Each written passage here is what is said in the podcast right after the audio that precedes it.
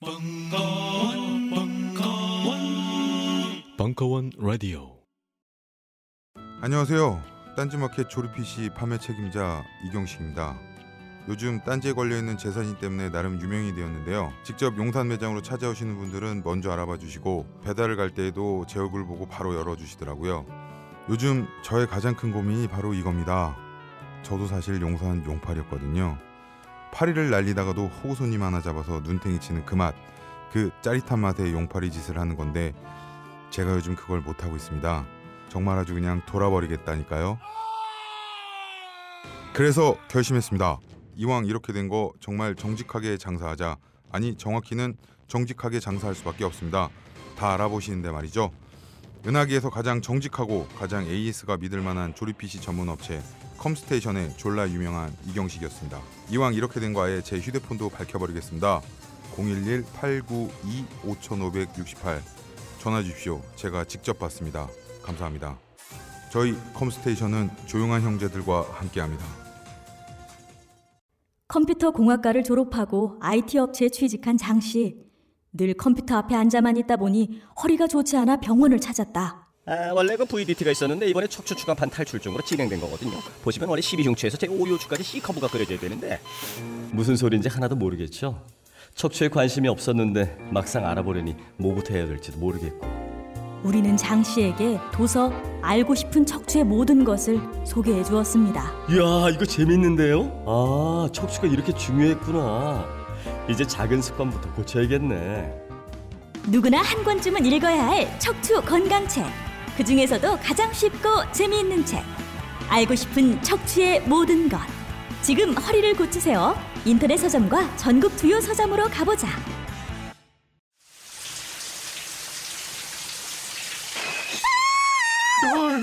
뭐야 자기야 클렌징 젤 갖다 달라 그래놓고 왜 놀라고 그래 빅그린 젠틀 페이셜 클렌징 젤이 아니잖아. 피부에 약산성 보호막을 만들어주는 빅그린 젠틀 페이셜 클렌징 젤로 이제 당신의 얼굴도 촉촉하게 보호해주세요. 빅그린 워싱 오일과 시스크럽까지 함께 쓰시면 더욱 좋습니다. 미안해 자기야 딴지 마켓에서 얼른 주문하고 올게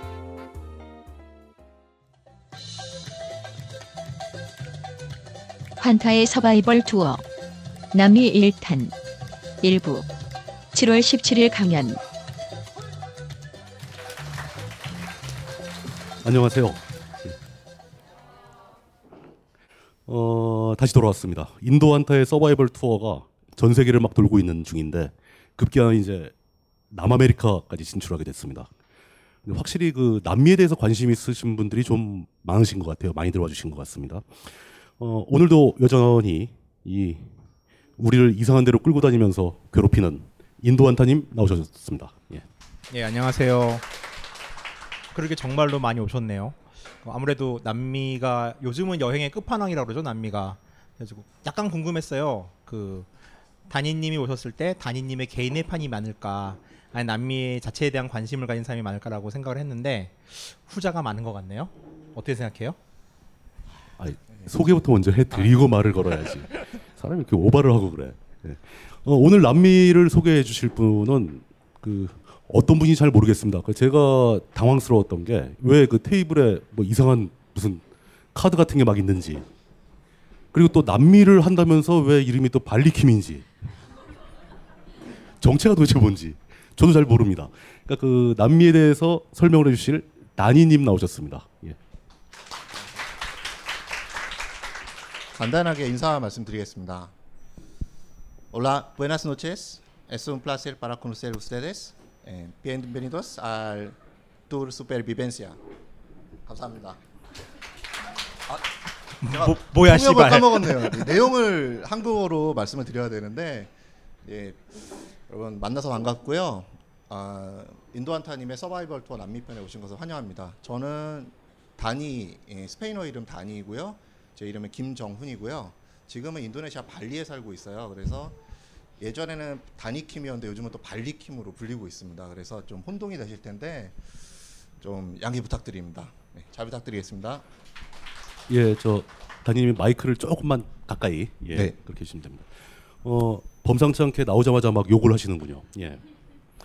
어, 그럼 하- 언제나 그랬듯이 그 우리가 도대체 어떤 사람을 따라서 전 세계를 여행을 하는가 이 단이라는 사람은 어떤 사람인가에 대해서 알아보는 시간을 먼저 갖도록 하겠습니다. 뭐 한번 좀 더 자세하게 자기 소개에 대해서 이제 본격적으로 한번 그 제가 질문을 해드릴 건데요. 질문 필요 없이 그냥 알아서 소, 소개를 좀 하시죠. 예. 네, 저는 다른 많은 분들처럼 그냥 어느 날 갑자기 회사 그만두고 여행을 시작했는데 그 여행이 한 달이 됐다가 6개월 후에 두 달이 됐다가 다시 6개월 후에 3개월 잡고 나가는데 그게 1년 반이 됐어요. 그래서 이제 그동안 가산을 다 탕진하고 언제 또 나올 수 있나가 싶어서 이제 최후의 신공 보증금 빼기 신공을 했어요. 그래서 보증금은 전세 보증금을 말하는 건가요? 월세 보증금이죠. 아, 당신 월세. 예. 얼마 안 되잖아요. 아 그래도 이제 되게 제가 기행을 많이 했는데요. 좀 지금 여행하시는 분들이 하지 않는 많은 것들 예를 들면 정수기 가지고 다니기 지금 이런 거 들으면 좀막 경악하실 텐데 뭐 그런 거부터 시작해서 취사 도구 가지고 다니기 자, 죄송합니다. 이런 이런 걸 제가 강요드리고 싶은 건 아닌데 이렇게 여행하는 사람도 있었어요. 그래서 나중에 보증금이 다 떨어졌을 때는 뭐 살도 많이 빠지고 지금 제가 제 몸무게를 여기서 공개할 수는 없는데 지금보다 20kg 이상 빠진 적이 있었어요. 그래서 그때 사진을 보시면 다들 이제 경악하시는데 어 그래서 제가 처음에 이제 유럽 여행을 이제 한 달을 가게 됐어요. 이제 회사를 그만두고 몇 살 때예요, 그게? 처음 여행을 간 게. 아 그럼 제 나이가 공개되는데 여기서 아, 시끄럽고요. 나이 정도는 공개하셔야 됩니다. 네 그러면 몇 년 전이라고 제가 얘기 안 하겠고요. 이제 29대 회사를 그만두고 이제 멘붕이 왔어요. 그래서 방에서 이제 뒹굴뒹굴하고 천장 보고 그러고 있다가 어느 날 갑자기 친구들이 모임을 한 거예요. 그래서 이제 같이 나가서 이제 술도 마시고 그러면서 한 달 만에 외출을 했어요. 그랬더니 친구들이 뭐 염장을 지르더라고요. 아, 나 독일에 가봤는데 왜 이렇게 철학자가 많은지 알겠다. 날씨가 우중충한 것이 맨날 비 오고 그래서 자기도 이제 평소보다 사색을 많이 했다. 뭐 이런 친구도 있고 어떤 친구는 뭐 태국에 갔는데 해변이 그렇게 좋더라 하면서 제가 29년의 인생을 그 자리에서 돌아보게 된 거예요. 아, 나는 뭐 하고 살았나. 해외 한번 못 나가보고 일만 하다가 공부만 하다가 그래서 이제 그 자리에 그 자리에 이제 여행사 다니는 친구가 있었어요. 그래서 야 나 여행이란 걸 한번 해보고 싶은데 어디로 가야 되면 어디로 가면 되고 어떻게 가면 되냐 그랬더니 이제 그 친구가 저를 잡아놓고 이제부터 특강을 하더라고요. 그때 특강인 게 야 넌 여행이 처음, 처음이니까 유럽을 가라. 유럽은 유레일 패스를 끊어서 가는 거고 시계 방향과 반시계 방향이 있어. 이런 식으로 강의를 하는 거예요. 잠깐 정리를 하면은 우선 회사를 그만뒀는데 멘붕에 빠졌다는 얘기는 자의에 의해서 그만두지 않았다는 얘기죠. 뭐그 잘 표현을 잘해야죠. 그러니까 자의가 아니다. 아, 예, 그 좀 발언이 곤란한 발언이네요. 제가 이제 노코멘트 하겠습니다. 그러면은 그리고- 그, 그만두기 전에 어떤 종류의 회사를 다니셨던 거예요? 아, 제가 이제 좀 전공은 철학인데요. 에? 전공이 좀 다들 신기해 하시는데 이제 그러, 그러면 회사는 아마 저 금속 관련 회사? 아, 그 예, 그런 금속의 철이 아니고 아, 좀 다들 썰렁해 하시는데 아, 그 말이었어요? 어. 그뭐 어쩔 수 없습니다. 제가 이런 사람이기 때문에 이해 좀 해주세요. 예. 근데 이제 IT 회사 쪽으로 다녔고요. 아, 역시 또 그 악마 같은 IT. 네, 그래서 이제 뭐 내공 소진 이제 하고 골수까지 쪽쪽 빨리고 이제 건강 상하고 야근하고 그러다가 이러다 죽겠다 싶어서 사표를 잘렸는데. 던지고 예, 뭐 좀 네. 그랬더니 이번에 이제 힘들어 죽겠는데 여행사라는 애가 다시 남은 걸 또 쪽쪽 빨기 위해 가지고 사기를 치는 거죠. 여행을 하면 좋다. 거기 낚이셔가지고 여행을 갔다. 거기에 낚였죠. 예. 낚여서 이제 그 자리에서 이제 스터디 받고 한 달 후에 바로 출발을 했어요. 출발을 해서 이제 유럽에 딱 도착을 하고 아, 이 맛이구나. 이래서 여행을 하는구나. 하루에 8시간, 10시간 걸어 다니면서 아, 이것이 여행이구나. 또 나와야겠다. 그래서 이 유럽 여행을 한 달을 하고 이제 6개월 후에 유럽 민박에서 만난 사람들끼리 모임을 한다는 거예요. 한국 사람들이요? 네, 한국 사람들끼리 모임을 하는데 그 자리에 인도에 갔다 온 사람이 나온다. 저랑 만났나요? 그래서 이제 저 이제 그때 이제 한 말이 유럽은 당시에도 2000 몇 년이라고 제가 말씀 안 드리겠는데 아, 그걸 알아야 파악을 잘 하는데. 아 예, 아, 너무 너무 그 가리려고 그러지 마시고 네. 그냥 자연스럽게 얘기하셔도 이 자리에 오신 분들 딱 나가면서 다 잊어버립니다. 걱정하지 마시고 말씀하세요. 그러니까 제가 29대, 29대 이제 그 당시만 해도 인도에서 어, 인도를 여행하는 사람 정말 극히 드물었었어요. 그래서 유럽 같은 경우에 하루에 8만 원에서 10만 원 정도가 서바이벌이다. 민박집이 한 3만 원 하고 뭐 밥 한 끼 먹으려 그러면 미니멈 만 원, 뭐 7천 원에서 만 원 정도. 그리고 박물관 들어가면은 또 7유로 막 이랬었거든요. 지금은 더 비쌀 텐데. 그래서 그 인도 갔다 오신 분이 그 민박집에서 다들 화제가 된 거예요. 인도를 갔다 왔다고? 유럽이나 우리는 유럽 여행하고 이런 사람들인데 인도를 갔다 왔다고? 인도는 도대체 어떤 곳이야? 저런 쓰레기 막 이러면서. 근데 이제 그분이 더 화제가 된 게 오시자마자 장티푸스였던 걸로 제가 알고 있어요. 장티푸스 걸리셔서 공항에서 바로 잡혀서 15일간 격리돼서 치료를 받고 이제 귀가를 하셨다. 치료가 돼서 이제 술자리에 나온다. 그래서 이제 그분이 또 바지를 좀 희한한 핫바지 같은 거 입고 오시는데 인도 바지래요, 그게. 그래가지고 알라딘 똥싼 바지. 예, 약간 네. 이렇게 펑퍼짐한 거 이제 그걸 입고 나오셨는데 그러면서 하시는 말이 아 인도를 가니까 하루에 만 원이면 살고요, 2만 원이면 충분하고요, 3만 원이면 럭셔리해요. 이 얘기를 하는데 제 멘붕이 온 거예요. 돈 되게 많이 썼네요, 그 사람. 아, 제 기준으로는 2003년 말이었거든요. 예. 아, 다, 다 뽀록 났네 이제. 다 나가면서 잊어버리시고요.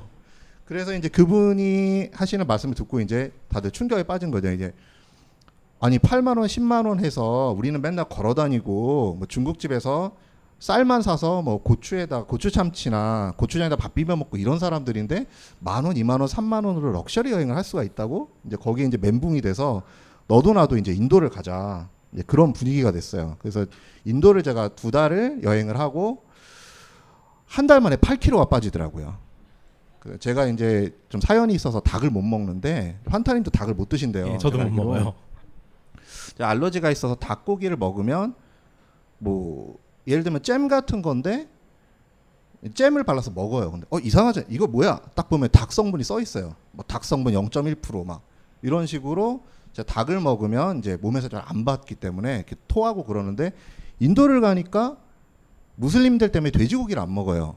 힌두교 때문에 소고기를 안 먹어요. 그래서 풀과 닭밖에 없는 거예요.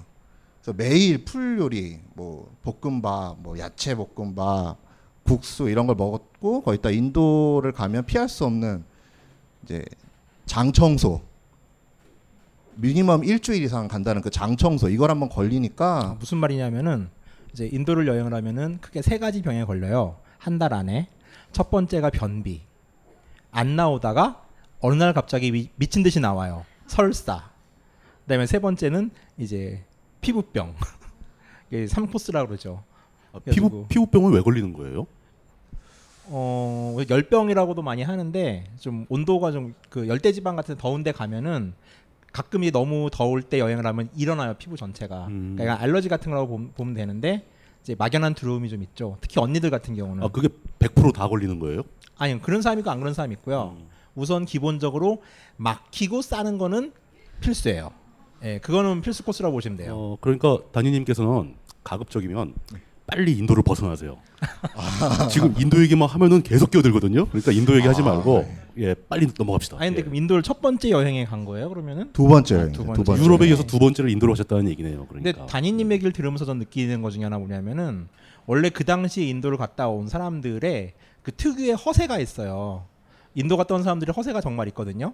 태국 같은 데 가서도 사람들이 여행하면은 야 이게 무슨 여행이냐 이러면서 사실 자기도 겪지 않은 남한테 들은 무용담을 얘기를 해요. 그러니까 군대 그 드립하고 똑같아요. 군대 뻥하고 그러니까 그런 걸 듣고 나서 그분들은 재밌는 얘기를 해주고 술을 공짜로 얻어먹는다거나 밥을 얻어먹는데 아마 단위님은 그런 분에게 낚이신 게 아닌가.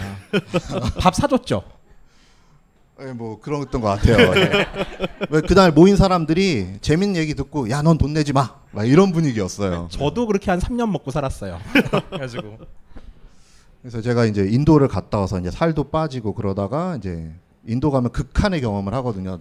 가장 더럽고 가장 배고프고 막 가장 덥고 끈적끈적하고 막 화장실도 이제 인도 갔다 오면은 세계 어디든 가실 수가 있는 숙소 또한 이제 어디든 가실 수가 있는 적응이 딱 된 거죠.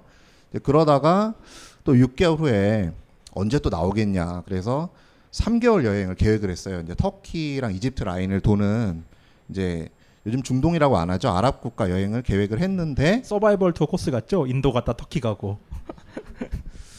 그래서 이게 제가 남미를 왜 가느냐 지금 보면 이제 동선이 되게 엉뚱하잖아요 뭐 유럽 갔다가 인도 갔다가 근데 언제 남미를 가냐 지금 아랍도 나오고 있잖아요 그래서 좀 황당한데 제가 이제 남미로 가게 된데 사연이 있어요 사실 제가 이제 처음에 유럽 여행을 갔다고 말씀을 드렸는데 딱 3일째 유 런던에서 3박을 하고 이제 파리로 넘어가는 유로스타 안에서 운명의 여인을 만나게 됩니다 제가 운명의 여인이요. 네. 저희 또 그런 거 되게 좋아하니까 자세하게 좀 얘기를 해주세요. 예. 그래서 이 그러니까 그 제 유로스타 앞자리에 여자가 앉아 있더라고요. 긴 머리 여성. 그러니까 기차에서. 네, 예. 기차에서 이제 그 런던하고 파리 사이를 있는 해저 터널에 이제 유로스타 열차가 있는데요. 제가 이제 가이드북을 보니까 이게 3시간이 걸린다고 써 있는 거예요.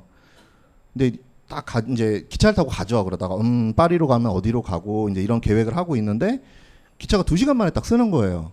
그리고 사람들이 다 내리기 시작하는 거예요. 아, 내가 기차를 잘못 탔구나. 큰일 났다. 막 파리로 가. 여긴 어디? 난 누구? 이제 이렇게 되면서 아무나 잡고 물어봐야겠다. 그래서 앞에 사람을 딱 잡았어요. 근데 이분이 여자더라고요. 그래서 이렇게 여잔지 모르고 잡았어요.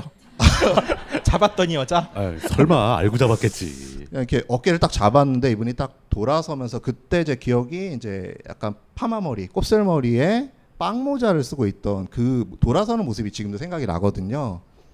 그래서 이제 그분하고 저라고 서로 놀란 거예요. 눈을 딱 마주치고 어 막 이렇게 놀라다가 저기 어 내 가이드북에 보니까 3시간 걸린다는데 여기 지금 2시간인데 여기 어디니? 제가 이렇게 물어봤어요. 그랬더니 어 나도 모르겠는데 나도 파리행을 탔어 이렇게 돼서 그러다가 이제 너 혼자 왔니 나 혼자 왔니 어, 그럼 우리 같이 다닐까 약간 이런 분위기가 됐어요 그래서 이제 그분은 숙소가 정해져 있었고 저랑 같이 이제 파리 북녘에 딱 내렸거든요 내려서 이제 좀 대화를 좀 진지한 대화를 좀 해보려고 하는데 그때 이제 제 아니, 기억으로 잠깐 그러니까 기차는 정상적으로 파리에 도착한 거네요. 아, 예. 그게 제가 빼먹은 내용이 뭐였냐면 나중에 네. 알았는데 시차가 있었어요. 런던하고 파리 사이 1시간 시차가 있었어요. 차 그래서 때문에. 실제로는 2시간인데 이제 가이드북에는 3시간이라고 나온 거였어요. 그래서 제가 가이드북 저자를 나중에 자이, 가이드북 저자한테 고마워했죠. 그래서 앞에 여자분이 이렇게 만질 수 있는 아, 만진 게 아니고 이렇게 그런 인연을 맺을 수 있는 계기를 주신 아 가이드북 가이드북이 너무 정확하기만 해도 좋지 않더라고요. 그렇죠. 왜 나한테 그래요? 무슨 책이었어요? 지금 얘기해도 되나요? 상관없죠. 아마 유럽 아이라고 제가 기억을 해요. 유럽 아이라고 아. 책 이름이. 그래서 그 책 때문에 이제 그분하고 얘기를 하게 되고 파리에 내렸는데 아, 다들 이제 생각하시듯이 이제 한국이 어떻게 보면 섬이잖아요. 삼면이 바다로 둘러싸여 있어서 격리돼 있고 북한은 못 가고 그러니까 우리나라 사람들은 어떻게 보면 외국인을 접할 기회가 굉장히 적잖아요. 그래서 저는 이제 흑형을 처음 봤어요. 블랙피플. 이제 이- 제가 이 언어 사용을 되게 조심하는 편인데 그분들이 기분 나빠하실 수도 있으니까 그 흑형을 처음 봤는데 어둠 속에서 눈하고 이빨만 보이는 거예요. 번쩍 번쩍 하는데 아, 이분들이 또 키가 엄청 큰지 190에 막 이런 분들이 껌을 씹으면서 번쩍 번쩍 하는데 파리 북녘에 이제 그런 사람들이 많이 앉아 있는 거예요. 그래서 제가 어우 무섭다. 그리고 그 당시에는 영어가 병기가 안 돼 있었어요. 그래서 나중에 알아봤더니 뭐 출구가 뭐 소티 막 이런 발음이었을 거예요. 뭐 S O R T I E 그러니까 출구가 어딘지 지하철 어딘지 전혀 모르겠는 거예요. 그래서 이 친구가 이제 런던에서 왔는데 이 친구가 콜롬비아 사람이었어요. 그래서 제가 콜롬비아를 가게 된 겁니다. 결론부터 말씀드리자면 그 언니를 따라서 그 언니의 집으로 인사를 드리러 네. 뭐, 그 조금 뭐 전혀 관련이 없다고 말씀드릴 수는 없고요. 근데 그 제가 만약에 이제 아프리카 여성을 앞에서 만났다면은 지금쯤 안 서바이벌 투어 안 갔겠죠 거기를 아니죠 서바이벌 투어 아프리카 편, 뭐 콩고 편 그런 자리로 지금 여기 나와 있지 않았을까 이제 그런 생각을 하고 있고요. 지금 저 그러니까 시작한 지 한 20분 가까이 돼 가는데 이제 왜 남미를 가는지 이유가 나왔습니다. 우리는 생각했습니다. 실외는 가까운 곳에 있다고. 우리가 파는 것은 음료 몇 잔일지 모르지만 거기에 담겨 있는 것이 정직함이라면 세상은 보다 건강해질 것입니다. 그래서 아낌없이 담았습니다. 평산네이처, 아로니아 친, 친, 친. 지금 딴지마켓에서 구입하십시오. 잠시만 안녕하세요. 저는 바다니 가득의 성재훈입니다. 보통 오뎅, 맛살, 핫바 등 다양한 이름의 어묵을 간식으로 때로는 반찬으로 많이 드시는데요. 그게 대부분 밀가루로 만들어졌고 기름에 튀기기 때문에 칼로리가 높아지더라고요. 그래서 저희는 어육 함량이 높으면서 기름에 튀기지도 않는 맛과 건강을 생각한 그런 어묵 한번 만들어 보고 싶었습니다.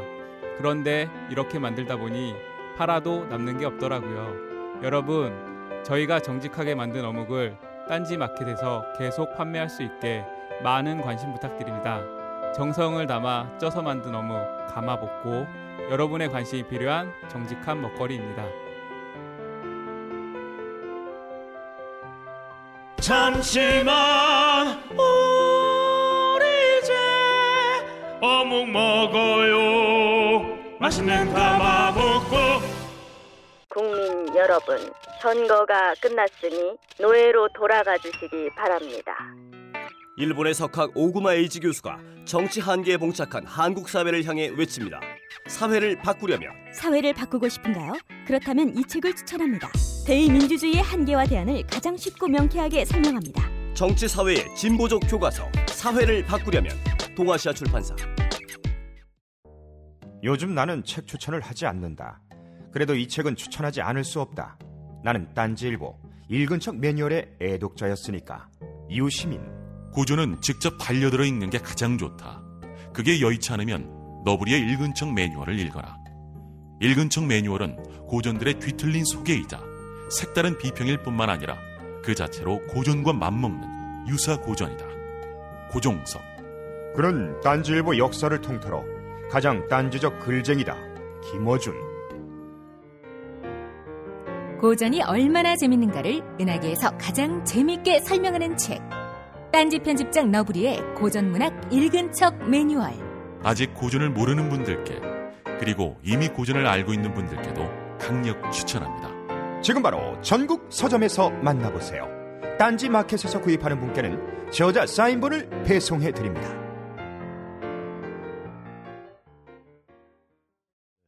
이제 왜 남미를 가는지 이유가 나왔습니다. 근데 이게 서바이벌 특징 같아요. 네. 보면은 터키 편은 한 시간 동안 인도 얘기했잖아요. 그러니까. 네. 그, 그 남미로 가기 시작한 처음은 콜롬비아인가 이제 콜롬비아 가나요? 아니면 다른 데 또 가나요? 다른 데 들렸다가 아, 좀 아직 여정이 좀 남아 있습니다. 아, 남아 있어요. 예.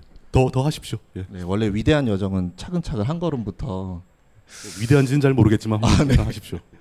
그래서 이제 그 그분하고 같이 이제 그 친구 이름이 자스민이었는데요. 자스민하고 같이 이제 멘붕에 빠져서 파리역에서 어, 그분은 왜 멘붕에 빠져요? 숙소도 있다면서? 아, 아니 그분도 이제 초행이었다고 이제 아. 거기서 이제 영어를 쓰니까 영어와 스페인어를 쓰니까 이제 출구도 없어 뭐 아, 지하철도 없어 몰라서? 네 그런 상태였거든요 이제 그 상태에서 이제 여기가 지하철일까 서로 이런 얘기를 하고 있는데 어떤 분이 이제 저한테 다가왔어요 그래가지고 하시는 말씀이 너희들 지하철 찾지? 라고 하는 거예요 그래서 오 지하철 찾아 메트로 어디 있어? 이랬더니 나를 따라와 이렇게 얘기를 하는데 물론 이 대화는 영어입니다. 네, 그런데 그 이분이 술 냄새가 확 나는 거예요. 그래서 아 이거 뭔가 이상한데 그런 상태에서 그 자판기 앞으로 가더라고요. 자판기 앞으로 갔는데 너희들 며칠 있을 거니? 그래서 어 3박 4일 뭐 있을 거야. 그랬더니 이분이 표를 두 개를 꺼내요. 그러면서 자 72유로야. 72 유로를 달래는 거예요. 그래서 아니 어떻게 72유로가 나오냐 그랬더니 3박 4일 두 명이야. 그러면서 3박 4일 무제한권이다. 너희들을 위한 뭐 이런 얘기를 하는 거예요. 그래서 아니 여행 세 번째 인도도 갔다 온 양반이 아 이건 첫 번째 여행 때. 에? 첫 번째 여행 아 때. 다시 첫 번째로 간 거예요? 네, 지금 뭐 지금 시간이 누구도 좀- 모를 걸요 지금 이 얘기? 아 그렇구나.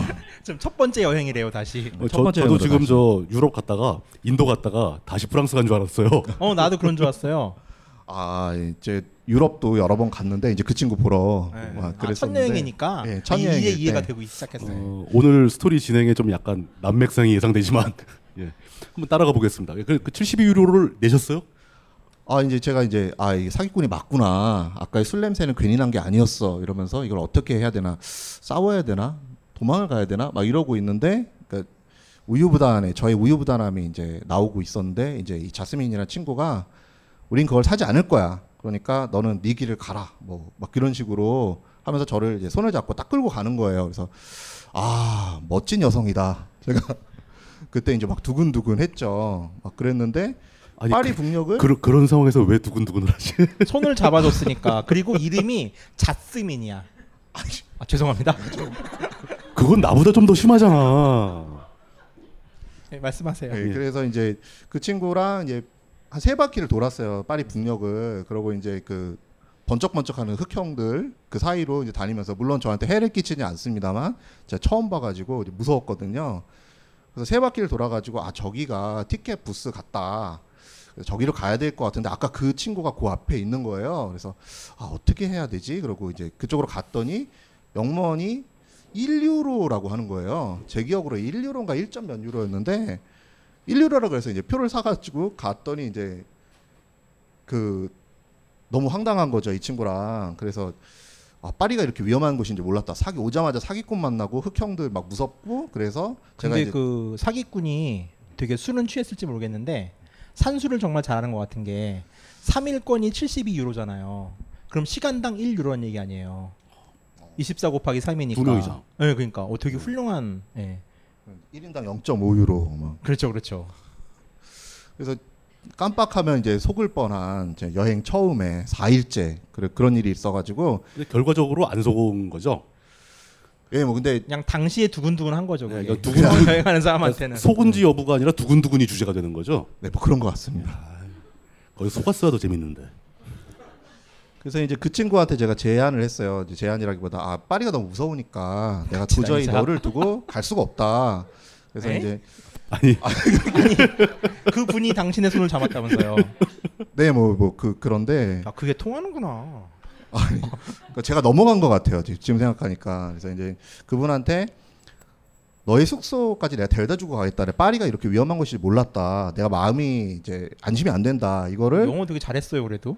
처음 여행인데. 그냥 버벅버벅 하면서 이제 손짓 발짓을 이렇게 섞어가면서 이제 그분한테 제가 마지막 용기를 쥐어짜서 한 말이죠. 이제 조금 늦게 헤어지려고. 그래서 이제 삐갈르 역이라는 데를 갔어요. 그분을 이제 발다 주려고 이제 그 친구도 고마워하는 거예요. 어우, 나 파리 위험한데 네가 같이 와주면 정말 좋겠다. 그래서 삐갈르 역에 딱 내렸는데 이제 정해진 호텔을 찾으려고 돌아다니니까 여기가 이제 매춘 소굴인 거예요. 삐갈르 역이. 아, 싼 데를 찾다 보니까 이제 그렇게 갔군요. 네, 이제 그 친구도 이제 그런 곳인 줄 모르고 이제 유로스타랑 뭐 3박 패키지 이런 거를 했는데 여기도 사연이 있어요. 이제 파키스탄 친구들하고 같이 우체국에서 일을 하는데 파키스탄 친구들은 비자가 안 나오고 이 친구만 비자가 나와서 프랑스로 이제 혼자 오게 된 거예요.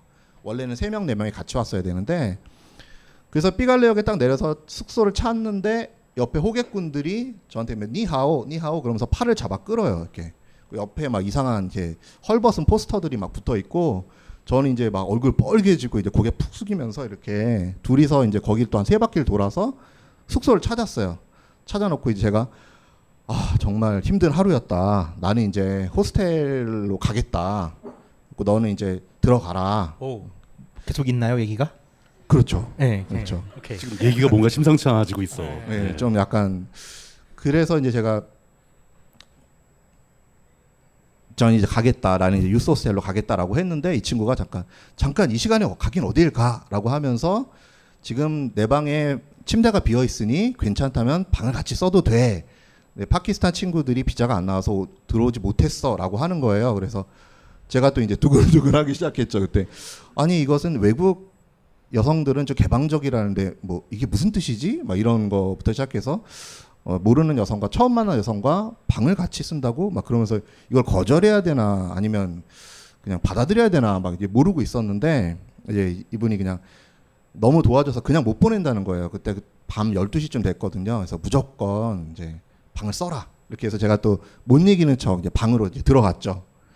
들어가가지고 이제 이 친구가 하는 말이 생각해보니까 어머니랑 친구들한테 전화를 해야 된다는 거예요.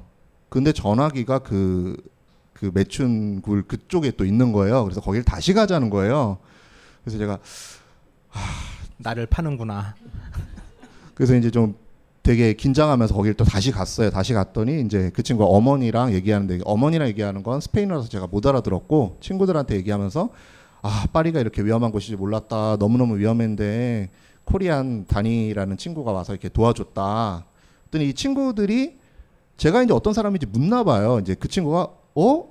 다니 그 친구는 젠틀맨이야라고 얘기를 했어요. 그걸 제가 전화상으로 들었어요. 그러니까 이 젠틀맨이라는 단어가 박혀서 이제 그 다음부터는 손짓 하나도 못 하게 되는 거. 어, 젠틀맨이라고 했는데 내가 뭔가 이렇게 괜히 어깨라도 한번 터치했다가 어 이상한 사람 취급을 받으면 어떡하지? 그래서 방에 가서 그냥 와인을 이제 소파에서 하나 사가지고 이제 마시고 얼굴은 뻘개졌는데 이제 그냥 대화를 하다가 술은 또 왜 먹었어요? 혹시나 해서?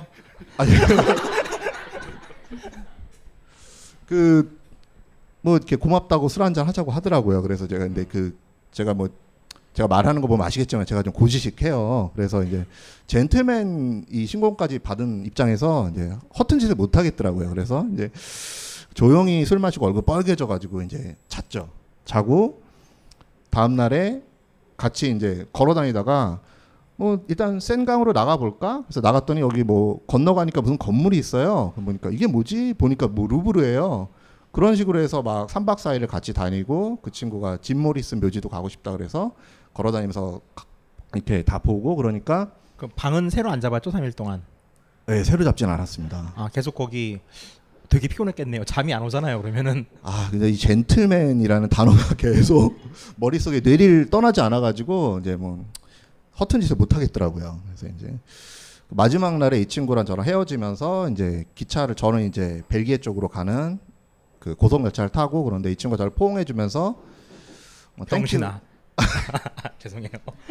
그러니까 이 짐승만도 못한 놈 이게 아니고 이제 뭐 Thank you for everything 이러면서 안아주더라고요. 그래서 제가 그때 아 나는 방점은 정말 에브리띵에 꽂혀 있다. 뭐 이렇게 많이 또 후회했죠. 이렇게 아휴 정말 좋다는 말 한번 못 해보고 두근두근만 하다 끝났구나. 에라이 막 이러면서 이제 그래서 이제 그 친구랑 그때부터 연락을 하게 됐어요. 그래서 제가 이제 좋은 감정은 서로 있는 거는 좀 알았으니까 이제 집에다가 떠봤죠. 엄마 국제 결혼 어떻게 생각하세요? 했더니 어 국제 결혼 좋지. 야, 아, 애가 머리가 금발인 게 너무 이쁘더라. 막 이런 얘기를 하시는데 이 친구가 약간 그 아버지가 네덜란드 분이셔서 약간 흑인삘이 있어요. 그래서 약간 흑형의 그런 느낌이 납니다. 그래서 아 어머니는 잘하면 될 것 같은데 우리 할머니는 어떨까? 그래서 할머니한테 할머니 저기 국제 결혼 어떻게 생각하세요? 그래서 손주 며느리 데려오면은 좀 좀 까만데 제가 이랬어요. 했더니 에이 까마면 안 돼 이렇게 하시는 거예요. 그래서 제가 마음의 상처를 받고 포기를 했죠. 아, 이 가족의 그 높은 반대를 아니 수 여. 연애도 하기 전에 그걸 왜 물어봐요 미리? 연애를 하기도 전인데.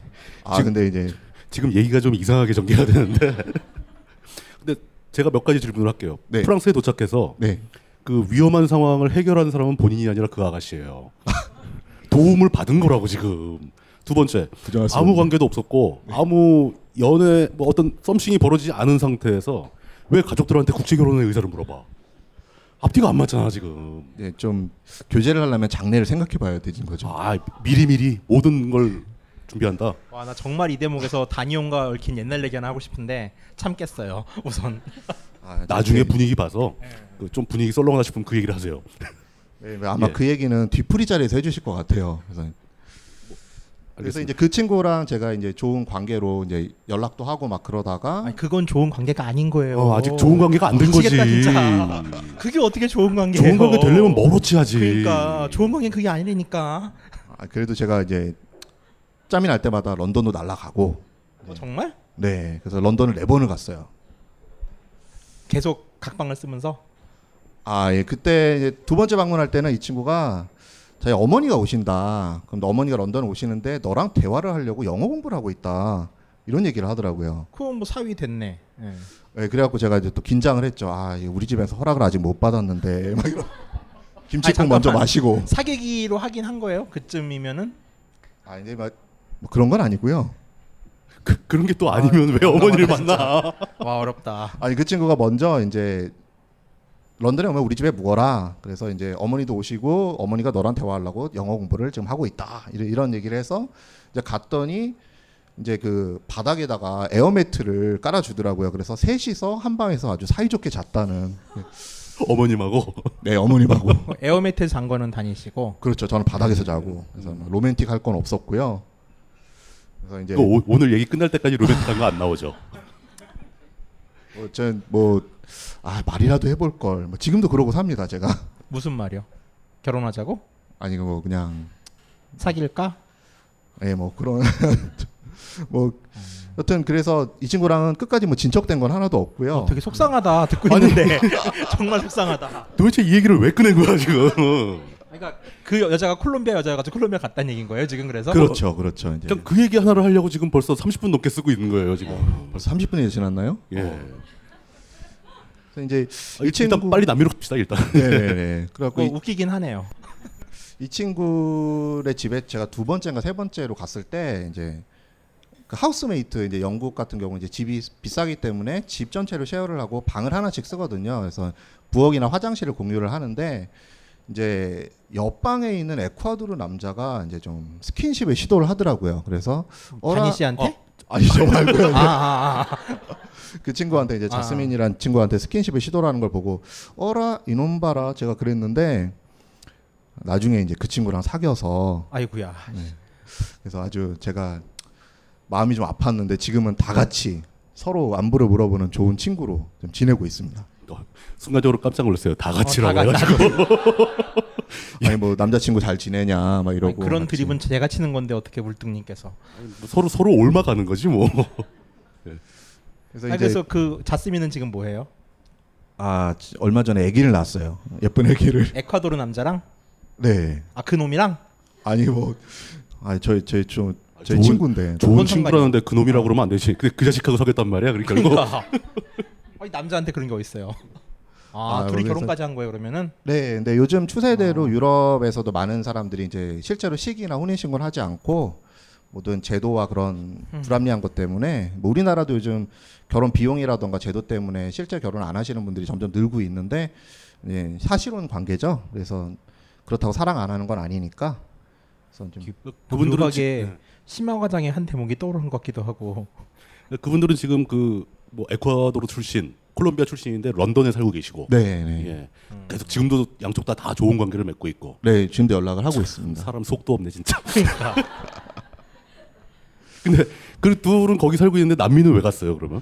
아 그래서 이제 제가 이제 마지막 여행을 갈 때 이제 런던에 가서 인사를 하고 네, 거기 또 자스민의 가족의 초대를 받았어요. 그래놓고 또 아무 말도 못 하고 또 그러니까 이제 너는 놓쳤지만 난 또 다른 자스민을 찾아가겠다.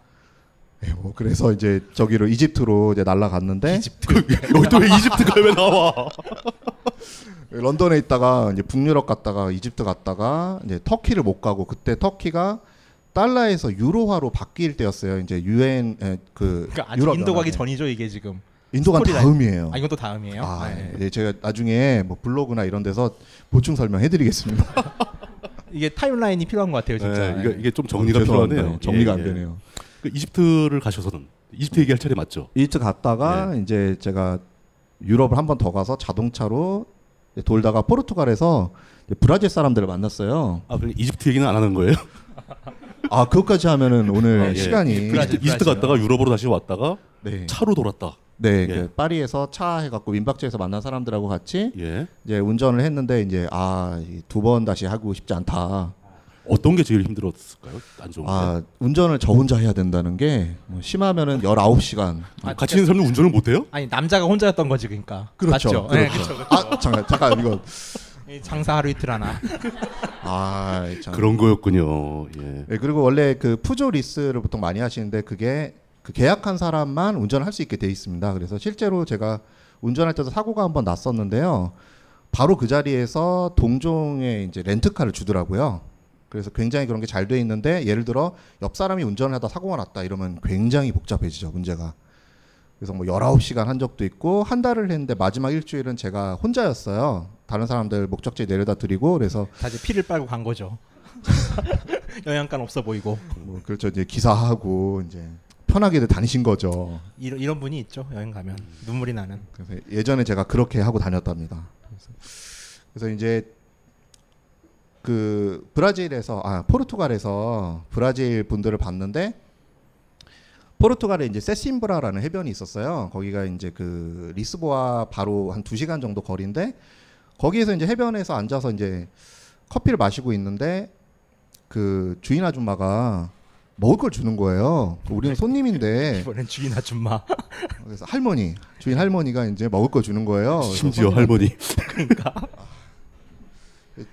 좀 잘해주시더라고요. 제가 여행 다니면 이렇게 다들 그래서 그래서 이제 이 먹을 거를 아니 손님한테 이렇게 먹을 거를 같이 준다는 것 자체가 유럽에서는 굉장히 드문 일이라 그래서 막 이렇게 고마 고마움을 느끼고 거기에 이제 손주 할머니 이제 아기가 있었는데 한 네 살 다섯 살 되는 것 같아요. 이제 그런 완- 뒤뚱뒤뚱하는 아기인데 거기 이제 일하는 브라질 분들이 이제 돈을 벌려고 포르투갈 와서 일을 하시는 분들인데 이분들이 얘기를 이제 가족처럼 안고 해변 뛰어다니면서 막 풍차 돌리기를 하고 이러는데 아 이거는 가족이 아니면 할 수 없는 그런 뭔가 좀 따뜻한 걸 느꼈거든요. 그래서 느낀 생각한 게 아, 이런 사람들이 살고 있는 곳이 남미라고 들었다. 그 생각이 났어요, 제가. 그래서 이제 어 남미 한번 갈까? 그럼 내가 지금 돈이 얼마나 있지? 그래 그럼 보증금을 빼야겠어. 뭐 이런 결심을 하고 이제 언제 또 나올지를 모르는 상황이라는 생각을 했거든요. 그래서 이제 그때 이제 자스민한테 연락을 했죠. 나 남미 갈 거야 라고 했더니 이 친구가 하는 말이 어 그래 그럼 콜롬비아는 안 와? 라고 얘기를 하더라고요. 그래서 이제 그때 어 콜롬비아 근데 제가 솔직히 그때 육성으로 이런 얘기를 했어요. 거기 여동생이 있니? 아 그건 아니고. 아, 예. 이제 이제 그 얘기는 조금 이따가 나옵니다. 그래요? 네. 그 얘기가 심지어 나와? 오늘 전반적으로 좀 종잡을 수가 없는 상황인데 그러니까 그 저거네요. 그러니까 자스민이라는 여성과 사귀었던 것 때문에 콜롬비아를 갔다라기보다는 그 포르투갈 해변에서 본 브라질 사람들의 솔직한 감정 표현 이런 게 좋아서 갔다고 볼 수도 있고. 그냥 갈 명분을 만들고 싶었던 거예요. 여기저기서 그냥 명분을 여기는 모았네. 심리가 지금 예. 그렇게 가면은 자스민이 외간이라고 했을 때 너 때문이라는 말을 하고 싶었는데 용기가 없어서 못한 거 아니에요? 그리고 뭐. 그 언니는 잡지 못했고 그래서 그냥 정말 울면서 간 거죠. 씨발 진짜 가야 돼 이러면서. 그러니까 뭐 그- 아, 가고 싶은 생각 없었는데. 어. 예. 아, 자스민도 맞아 남미 사람이었지 맞아 남미 사람은 따뜻해 이러면서 제가 자기 합리화를 시키고 따뜻한지 어떻게 알아요? 아 저한테 이제 잘 해줬으니까 아, 예. 그래서 이제 그, 그 어머니하고도 인사를 하고 밥도 같이 먹고 이제 그냥 아무 일도 없이 그냥 안부를 묻는 관계가 되었죠. 그래서 제가 이제 콜롬비아를 간다고 하니까 이제 어 아, 남미를 간다고 하니까 왜 콜롬비아는 안 간 거야? 라고 해서 제가 아, 3개월밖에 안 갈 거고 제가 이제 육성으로 이런 얘기를 했어요. 하루에 살인이 77명이라는데 제가 이 얘기를 했어요. 예, 그 뭐가, 친구한테. 뭐가, 뭐가? 살인이 77명. 아 하루 살인되는. 아, 네, 살해당한 그 당시에. 예. 콜롬비아에서 살인 사건으로 죽는 사람이 70명이 넘는다. 하루에, 네, 하루에. 그 당시에. 근데 지금은 많이 바뀌었는데요. 이제 콜롬비아 같은 경우 이제 마약과 게릴라와 내전으로 유명한 곳이라 납치 같은 것도 많아요. 예를 들면은 유명한 사람, 어 저 사람 돈 많아 보여. 그럼 뭐 어, 외국인이야. 일단 납치를 하자. 납치를 해서 몸값을 요구를 합니다. 그래서 뭐 뭐 천만 원을 주지 않으면 목숨을 보장 못하리 뭐 이런 식으로 예전에 그걸로 세계에서 제일 악명이 높았는데요. 그 당시만 해도 제가 이제 그런 걸 좀 무서워해서 어 살인이 77명이라는데 어떻게 이런 얘기를 했어요. 이제 실수를 한 거죠. 그랬더니 이 친구가 하는 말이 전화상으로 그때 국제 전화였는데 어 다니 사우스 코리아 안 위험해? 아토믹 밤? 아토믹 밤? 이러는 거예요. 그래서 이제 원자폭탄 터지지 않아? 이러면서 이제 이 친구가 말하자면 이제 약간 비꼰 거죠. 비꼰 건데 제가 아 큰 실수를 했구나. 친구한테 그런 얘기를 하면 안 되는데 좀 돌려서 이제 좀 위험하지 않아? 아, 나 겁이 나서 이렇게 얘기할 수 있는데 이 친구가 그거를 정확히 한국이 그렇게 위험하지 않는 나라라는 걸 알고 정확히 찝어준 거죠. 그래서 아 미안하구나. 그래서 알았다. 너를 믿고 가보겠다. 그런 얘기를 했어요. 그랬더니 이 친구가 아 그러면 내 친구들이 기다리고 있을 거야. 공항에서 기다리고 있을 거야. 그래서 이제 그 아파트가 비어 있으니까 거기서 자면 되고 막 이런 얘기를 해서 아 더더욱 거절할 수가 없겠구나. 그래서 이제 인을 원래 페루였는데 이제 콜롬비아로 바꿨습니다. 제가. 이것은 고액 가외입니다. 학습 계획서도 통과해야 합니다. 통과해도 고생해야 합니다. 읽고, 쓰고, 찍고, 비판하고 토론하는 전방위 워크샵. 21세기의 불시착한 르네상스형 인간을 위한 정윤수 문화평론가의 소수정의 프리미엄 워크샵 쉽고 뜯고 맛보고 사서 욕먹기 좋아하는 마저들을 기다립니다. 신청 방법은 벙커원 홈페이지에서 확인하세요.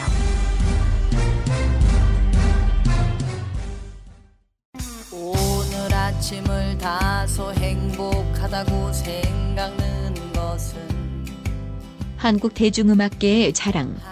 이분은 노래도 아주 잘함. 남자는 이 노래 들으면 키가 자람. 여자는 속눈썹이 자람. 땅에는 풀들이 잘 자람.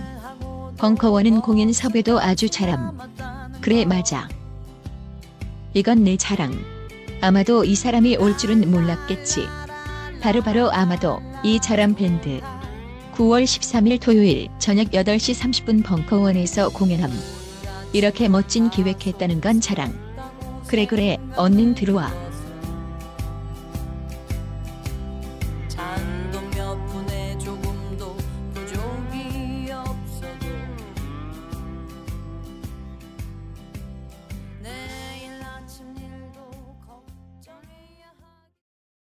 각종 사회 비리와 거짓말에 처절한 똥침을 날려온 딴지일보가 마켓을 열었습니다. 기자들이 검증해 믿을 수 있는 상품들을 은하계 최저가로 판매하여 명랑한 소비문화 창달에 이바지할 딴지마켓. 이제 신뢰를 쇼핑하세요. 주소는 마켓.딴지.com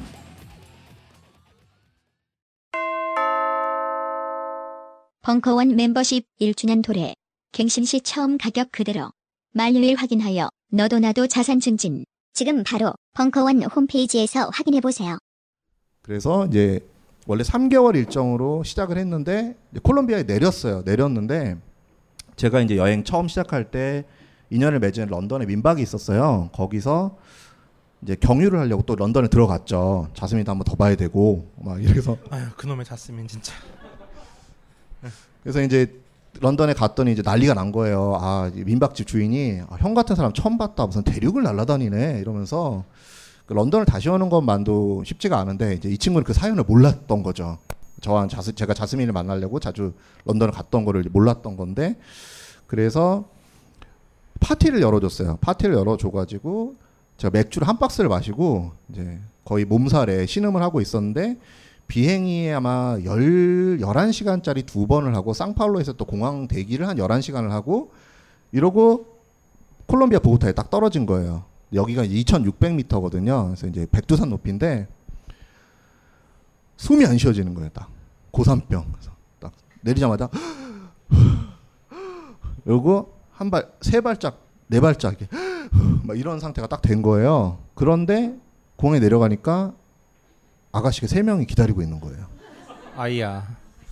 아까 공항에서 친구가 기다릴 거란 얘기를 듣는 순간에 네. 두 가지라고 생각을 했어요 저는. 그 아가씨 친구들일 가능성이 하나가 있고 두 번째 마피아. 어, 뭐두 번째 마피아가 기다리고 있을 것이다. 다행 아가씨라서 다행입니다 진짜. 아, 납치는 아니었습니다. 근데 이제 숨이 더 차죠. 그러니까 그러면 그 제가 이제 아가씨라는 표현이 좀 부적절한 것 같은데 세뇨리따 세 명이 딱 있었어요. 그거나, 세 명이. 딱 있었는데 네가 다니냐 이렇게 물어보더라고요. 그래서 어 그렇다 그랬더니 팔로우미 그러면서 제 손을 딱 잡고 또 이제 끌고 가는 거예요. 그래서 주로 손을 잡네 그 문화는. 그 손, 손을 잡혔으니 또 두근두근 해야지. 아 여기 아가씨들 멋있다. 또 이제 제가 두근두근 이래가지고 이제 빈 아파트 이제 자스민네 아파트인데 비어 있어서 거기에 이제 저를 내려다 주고 빈 아파트가 왜 있었을까요? 아 그러니까 이제 그 어머니가 런던으로 가셔가지고 아, 그 아파트. 그 이제 비어 있어서 이제 렌트를 해야 되는데 렌트하기 전에 비어 있는 상태였어요. 그래서 이제 거기에서 묵는데 제가 이제 고산병이 딱 와버린 거예요. 그래서 2,600인데? 그 이제 술을 한 박스를 먹은 상태, 맥주 한 박스. 그건 고산병이 아니고 술병이라고 그러는 어, 거예요. 술병이하고 술병. 어. 무슨 2,600m가 고산병이에요. 어 그게 저는 2,600에서 겪어봤기 때문에 이렇게 다른 분들을 다 이해합니다. 2,600에서 막 힘들어하시면은 아 저도 겪어봤어요라고 이렇게. 그래서 이제 그때 제가 온 게 전신 근육통, 막 바늘로 온몸을 다 찌르는 것 같고 토하고 뭐든 먹으면 토하고 변비와 설사가 교대로 옵니다. 술병인데? 그게 저- 전형적인 술병의 증상인데. 어, 술병인데. 네. 근데 고산병이 같이 와가지고 그래서 그 당시에 제가 이제 혼자서 자는데 아파트에서 빈 아파트에서 너무 아파갖고 등을 바닥에 못 대겠는 거예요. 그래서 이쪽으로 등을 대면 살려주세요. 이쪽으로 하면 욕설이 나고 살려주세요. 아 씨와 이러면서 밤새 그 잠을 못- 이걸 2주를 제가 알았거든요. 그 2주를 앓고 나니까 이제 어 이제 웬만한 스페인어도 하게 되고 이제 막 아니 방에서 누워서 앓고 있는데 스페인어를 어떻게 배워? 막 갑자기 막 꿈에서 막 누가 가르쳐줘요? 이제 그 공부를 했다는 거죠. 아픈 상태에서 누워서. 이제 집에서 외출을 못 하니까 책을 보면서 공부를 하자. 그래서 이제 아 뭐 먹으러 나가야 되는데 친구들이 거의 매일 같이 와서 이제 그 물수건도 해주고 그래서 아 이거 한국에서 아는 친구라도 이렇게 못 해줄 텐데 되게 또 감명을 받았는데요. 또 두근두근. 아 여기 아가씨 참 멋지구나 막 이런 그래서 이제 미션 이제 밥을 먹어야 된다. 이게 미션이 된 거예요. 그래서 이제 밖에 나가니까 햄버거 집이 있더라고요. 그래서 햄버거를 암부르게사라고 해요. 그 남미에서는. 그래서 H가 묵음이라서 암부르게사. 우나 암부르게사 포르파보르. 막 이렇게 발음을 했더니 이제 오 스페인어를 하잖아. 막 이러면서 이제 말을 거는 거예요. 그래서 제가 이제 스페인어를 전형적으로 스페인어를 책으로 배운 케이스네 그러니까. 예. 그래서 제가 이제 하나를 더 준비를 했죠.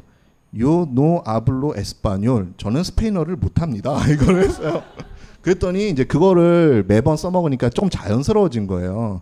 yo no hablo español, yo no hablo español. 그러니까 오 스페인어 잘하는데 이러면서 막 말을 더 거는 막 콜롬비아 사람들이 이제 되게 친절하게 해줬고 그때 이제 그 친구들하고 같이 매일 이제 쌀사 추러 다니고 제가 이제 춤도 뭐 이제 말도 좀 이제 자근자근 하는 편인데 이제 몸도 그렇습니다. 이렇게 좀 유연하게 안 돌아가요. 그래가지고 이제 같이 쌀쌀을 추러 가자. 갔더니 이제 제가 나중에 알았어요. 이 남미에서는 여성이 춤을 권할 때 거절하면 큰일 납니다.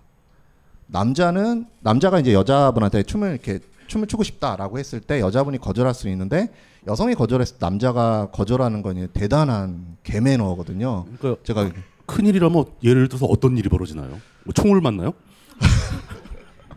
아니, 싸다구를 때리나요? 그러니까 이제 그 클럽에 갔는데 옆에서 누가 이렇게 만져요. 딱 봤더니 남자가 왔어요. 남자가 와가지고 어 저기 아가씨가 너랑 춤을 추고 싶어해라고 이렇게 메신저 역할을 또 해주는 애가 있어요. 그래서 춤을 그거 추고 싶어해. 그래서 우리나- 어, 웨이터가 그러는 우리나라에서도 많이 하는 것 같은데 그거. 네. 예. 아 이게 부킹 그런 건 아니고요. 이제 같이 온 친구들인데 이제 누가 아 제일 마음에 든다 뭐 이런 식으로 하면 그 제가 좀 남미에선 통하는 것 같아요. 그래서 이제 그 저기 건드려 갖고 딱 왜, 왜, 왜, 왜. 아니 그 네, 네, 춤추는 네, 사람들 그러는 말이 원래 남미 쪽에서는 좀 이렇게 좀 이- 등치가 좀 있어야지 그렇죠, 예. 앉는 맛 있다고 좋아한다고. 그때 제가 좀 좀 말랐었는데 네. 네, 그 술 술병 때문에 술병 플러스 고산병 때문에 예, 술병이라고 고백을 하시네요.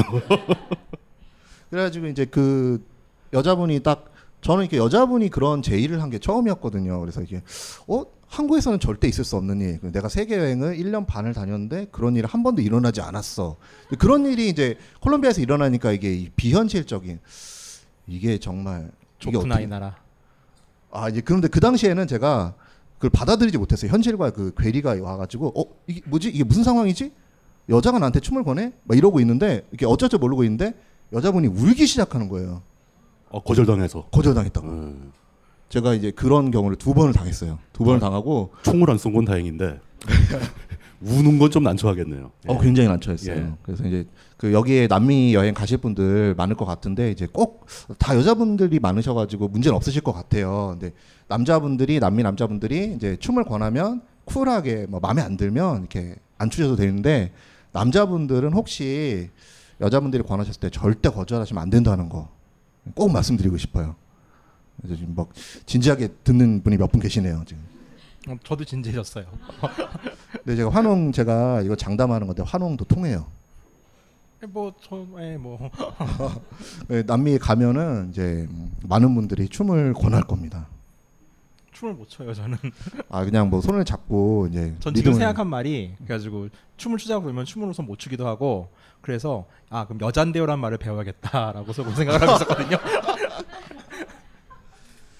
뭐 그럴 수 있겠죠. 뭐 일반적인 방법이라고 생각됩니다. 네. 예.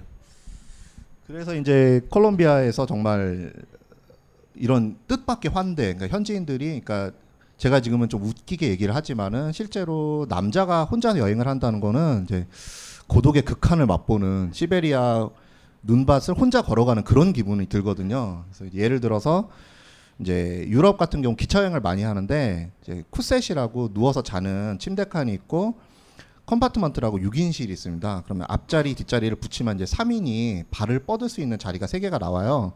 거기에 이제 혼자 앉아 있으면 이제 누가 이제 방문을 딱 여는 거예요. 방문을 딱 여는데 현지인이에요. 어? 아시아 남자네? 문을 딱 닫고 그냥 가요. 그러면 이제 아씨 나 다리 뻗을 수 있어서 사람이 없어서 좋다 이 기분 하나랑 두 번째 막 되게 이제 기분이 나쁘죠. 이제 아 무시당했다. 근데 여자분이 앉아 있었다 그러면 어 레이디 어디서 오셨냐고 너무 아름다워요. 그러면서 뭐 얘기를 묻고 이제 대화를 걸고 뭐 커피 한 잔 할래? 뭐 이런 거 많이 겪어 지금 다들 겪어 보셨죠? 이런 상황들.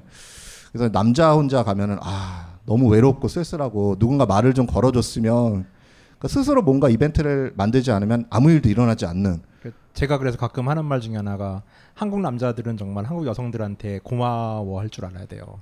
한국 언니들은 해외 나가면은 경쟁력이 끝내줘요. 근데 정말 한국 남자는 뭐 중국과 일본 언니들 그리고 동포를 제외하고서 우리를 쳐다봐주는 어떤 여성도 없어요. 그러니까 우리가 지금 한국에서는 갑인데 정말 홍콩 같은 데 가서 클럽만 딱 가도 아 소수민족이구나 느껴요. 그것도 희귀한 대접받는 소수민족도 아니고 아무도 그렇죠. 관심도 없는 소수민족. 그러니까 예. 되게 정말 한국에선 정말 갑오브 갑이잖아요. 어찌됐건 남자가. 근데 이게 한국 남성으로서의 우월적 지위가 혹시나 요즘 좀 의심스러워하는 분들도 있어요. 뭐 이제 바뀌었다라고 생각하시는 분도 있는데 그냥 정말 그게 바뀌는 게 뭔지를 알고 싶으시면은 해외 가서 클럽 가 보세요. 뼈저리게 느낍니다, 진짜. 그리고 이렇게 한국에서 별로 이렇게 말 걸고 싶지 않은 언니들이 인기 만점이에요. 그러니까 정말 예. 그래서 이게 참 너무 외롭고 쓸쓸히 살았는데 남미를 가니까 매일 이벤트가 생기는 거예요. 저는 가만히 있는데 옆에서 막 아가씨가 울질 않나. 막 아 이게 지금 무슨 상황인가. 그, 그 아가씨가 친구들- 울고 있는 상황을 혹시 즐기신 거예요? 아니 뭐 그런 건 아니고요. 이제 그 친구들하고 같이 이제 춤을 추러 이제 가는데 이제 그 남미 같은 경우는 춤이 일상생활하고 이제 밀접하거든요. 그래서 같이 춤을 추자 이거 쉬워 살사 스텝 이렇게 하면 돼. 그렇게 하고 시범을 보이는데 발이 안 보이는 거예요.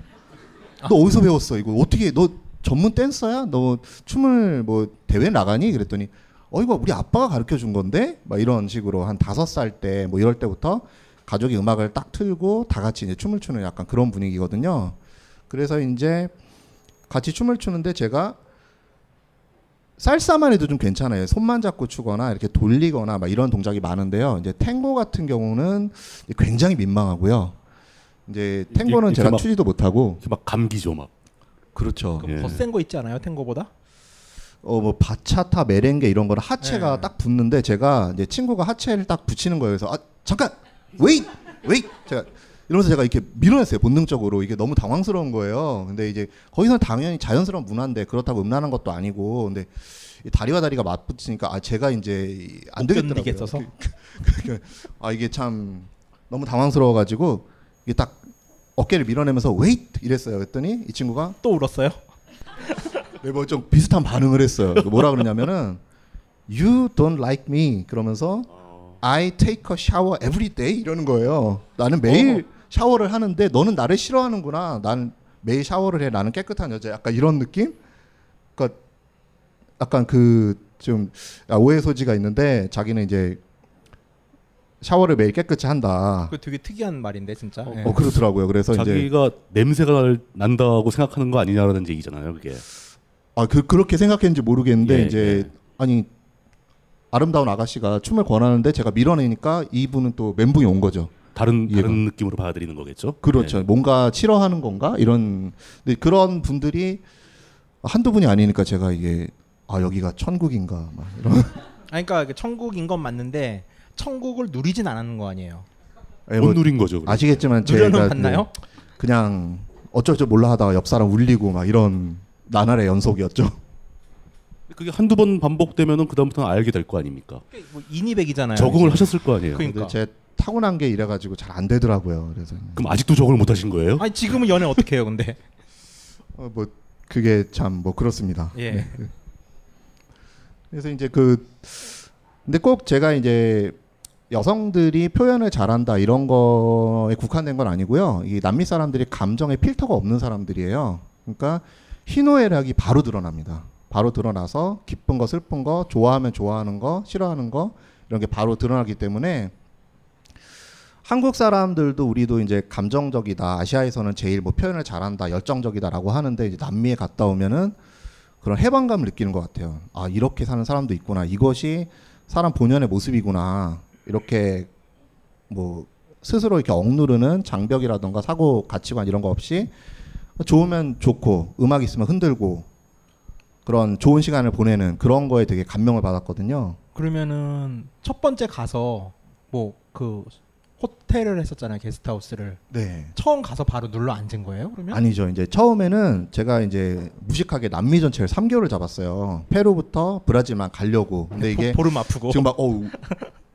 막 웃으시는 분이 있어요. 근데 이제 남미 3개월이면 사실 말도 안 되는 정상적인 루트라고 하면은 어 남미를 한 바퀴 돈다 그러면은 6개월에서 1년 정도는 잡아야 되거든요. 이제 아쉬움을 안 남기기 위해서. 왜냐하면 자주 갈 수 있는 곳이 아니니까. 이제 가장 큰 장벽이 항공권이고요. 예전에는 왕복에 한 250만 원 이상 했었어요. 그러고 편도로 40시간, 좀 대기 시간 포함해서 캐나다 경유가 많았고 이제 그래서 일생에 한 번이니까 내 인생의 전환기를 한번 누려보자. 6개월, 1년 언어도 배우고 다른 문화 속에 나를 던져 막 약간 이런 느낌이었는데 이제 페루부터 브라질까지 3개월에 간다는 건 이제 말도 안 되는 계획이죠. 이제 뭐 인도로 비교를 하자면 뭐 북인도를 한 15일에 일주하는 막 그런 뭐 할 수는 있어요. 그런데 그런 mission clear식으로 하면 이제 몸도 병나고 보통 야간 버스 한 번 타면 15시간 이렇거든요. 네. 긴 구간은 46시간, 뭐 77시간 이런 것도 있고 24시간짜리도 많고 그래서 이제 스케일 자체가 너무 틀린 곳이 남미인데 그래서 이제 첫 여행 때 콜롬비아를 넣었지만 저는 여전히 3개월에 다 돌 수 있을 거라고 생각을 했어요. 그러니까 일단 콜롬비아에서 보름 아팠고 보름 동안 여자 울리고 한 달 날라갔고 한 달이 날라갔죠. 네, 두 달밖에 두 달 안 남았네. 남았잖아요. 그래서 이제 아 어떻게 할까 나머지 또 봐야 되는데 그러다가 제가 카리브해 가서 dive master를 하게 되고 이게 또 두 달이에요. 그러면서 어떻게 어떻게 있다 보니까 이민국에서 너 1년 체류 일정 6개월을 채웠어. 너 나가. 내년에 다시 와라고 하더라고요. 그래서 콜롬비아를 나오게 됐어요. 그 그럼- 6개월 그럼- 동안. 그럼 남미는 가지도 못한 거예요 지금? 콜롬비아하고 카리브해만 왔다 갔다 하다가? 거기 하다가 이제 그 다음부터 이제 페루로 내려가기 시작했죠. 아, 페, 루에는 가 있는데 날짜 끝난 콜롬비아에 거예요? 있다가 아, 콜롬비아에서 더 이상 못 머무니까 이제 네. 콜롬비아에서 체류 기간이 끝나서 아, 콜롬비아 체류 기간이 끝났다. 네. 네, 네. 그래서 이제 페루로 날아가게 됐는데 아마 더 있을 수 있었으면 더 있었을 수도 있을 것 같아요. 울리는 맛에 사, 사람 울리는 게 좋았나 보지. 그래서 이제 그 사실 사람들이 생각하는 남미의 이미지라고 하면은 뭐 춤과 음악을 사랑하고 가진 거 없어도 행복하고 이건 사실 좋은 말은 아닌데요. 어 그런 열정적이고 솔직하고 이런 따뜻한 이런 것을 기대를 많이 하실 텐데요. 여기에 부합하는 나라가 사실 많지가 않습니다. 그 중에 하나가 콜롬비아, 그 브라질, 그 다음에 중미 같은 경우는 워낙 남미만 해도 굉장히 방대하기 때문에 이제 중미는 좀 배제를 하고요. 그래서 이제 남미라고 했을 때 우리 상상이 딱 부합하는 나라는 콜롬비아라고 생각하시면 맞을 것 같아요. 모든 사람들이 격이 없이 환영해주고 격이 없이 매일 77명을 죽이고 총으로 아. 격이 없이 맞아봐 이러면서 그게 사실 예전 같으면 이제 테러로 인해서 뭐 게릴라들이 테러해서 정부군을 죽이고 이게 실수로 민간인이 거기에 휘말려 들고 이제 그런 경우에 호텔이나 뭐 디스코텍이나 이런 데를 폭파하는 경우가 많았어요. 이제 그런 케이스가 점점 줄어들면서 제 환타님이 이제 좀 딱딱한 얘기도 좋아하셔가지고 아까 이제 제가 정치 얘기도 많이 준비를 했는데 이게 다 싫어하실 것 같아가지고 그래서 이제 이따가 조금 더 세부적으로 얘기를 드리겠지만 음 요즘은 굉장히 좋아졌습니다. 그래서 지금 납치와 살인의 세계 1위는 불행하기도 멕시코. 그래서 이게 좀 아? 안타까운데 메디에요 콜롬비아는 지금 글쎄요 한 10위권 밑으로 내려간 걸로 제가 알고 있어요. 그럼 한 20명은 죽겠네요 그럼 하루에 아직도 네, 뭐 그럴 것 같긴 한데. 아니 도대체 인도가 왜 위험하다는 거야 도대체 인도는 안 혹시. 많이 죽는데 통계가 안 잡히는 거 아니에요? 아니 통계 잡혀요 그것도 어, 그러니까 지금 여- 여태까지 설명하신 거를 종합해 보자면은 남미는 일단 제 머리에는 제 귀에는 그 솔직함이 가장 강하게 들어온 것 같아요. 자기 감정을 숨기지 않는다. 네. 그리고 뭐 열정적이고 따스하다. 또 그리고 이런 남미의 특징이 가장 잘 맞는 나라가 콜롬비아다. 뭐 이렇게 네, 정리할 네. 수 있겠네요. 이게 개인적인 경험이 좀 많이 있긴 한데요. 어, 페루 같은 경우는 예를 들면 좀 더 유적에 더 강한 유적에 관심 있는 분들한테는 천국이고요. 뭐 현지 문화를 좀 느끼고 싶고 언어도 배우고 이제 그런 분들한테는 콜롬비아가 좀 좋지 않을까. 뭐 근데 실제로 그 대륙 면적을 따지면은 네. 인도보다 남미가 훨씬 크잖아요. 어, 훨씬 크죠. 훨씬 크죠. 그래서 아까 뭐 기차가 70시간 나오고 막 이런 것도 나- 네. 가능한 거고. 예. 지금 좀 더 많은 예, 좀 이제 울리지 않고 정상적인 관계를 유지하는 뭐 그런 얘기를 좀 듣고 싶지만 일단 시간 관계상 그 단위님 개인에 대한 얘기는 이제 슬슬 마무리해야 될 것 같고요. 본격적으로 남미에 대한 준비해 오신 내용을 약 한 5분 정도만 쉬었다가 계속 지속하도록 하겠습니다. 예, 감사합니다.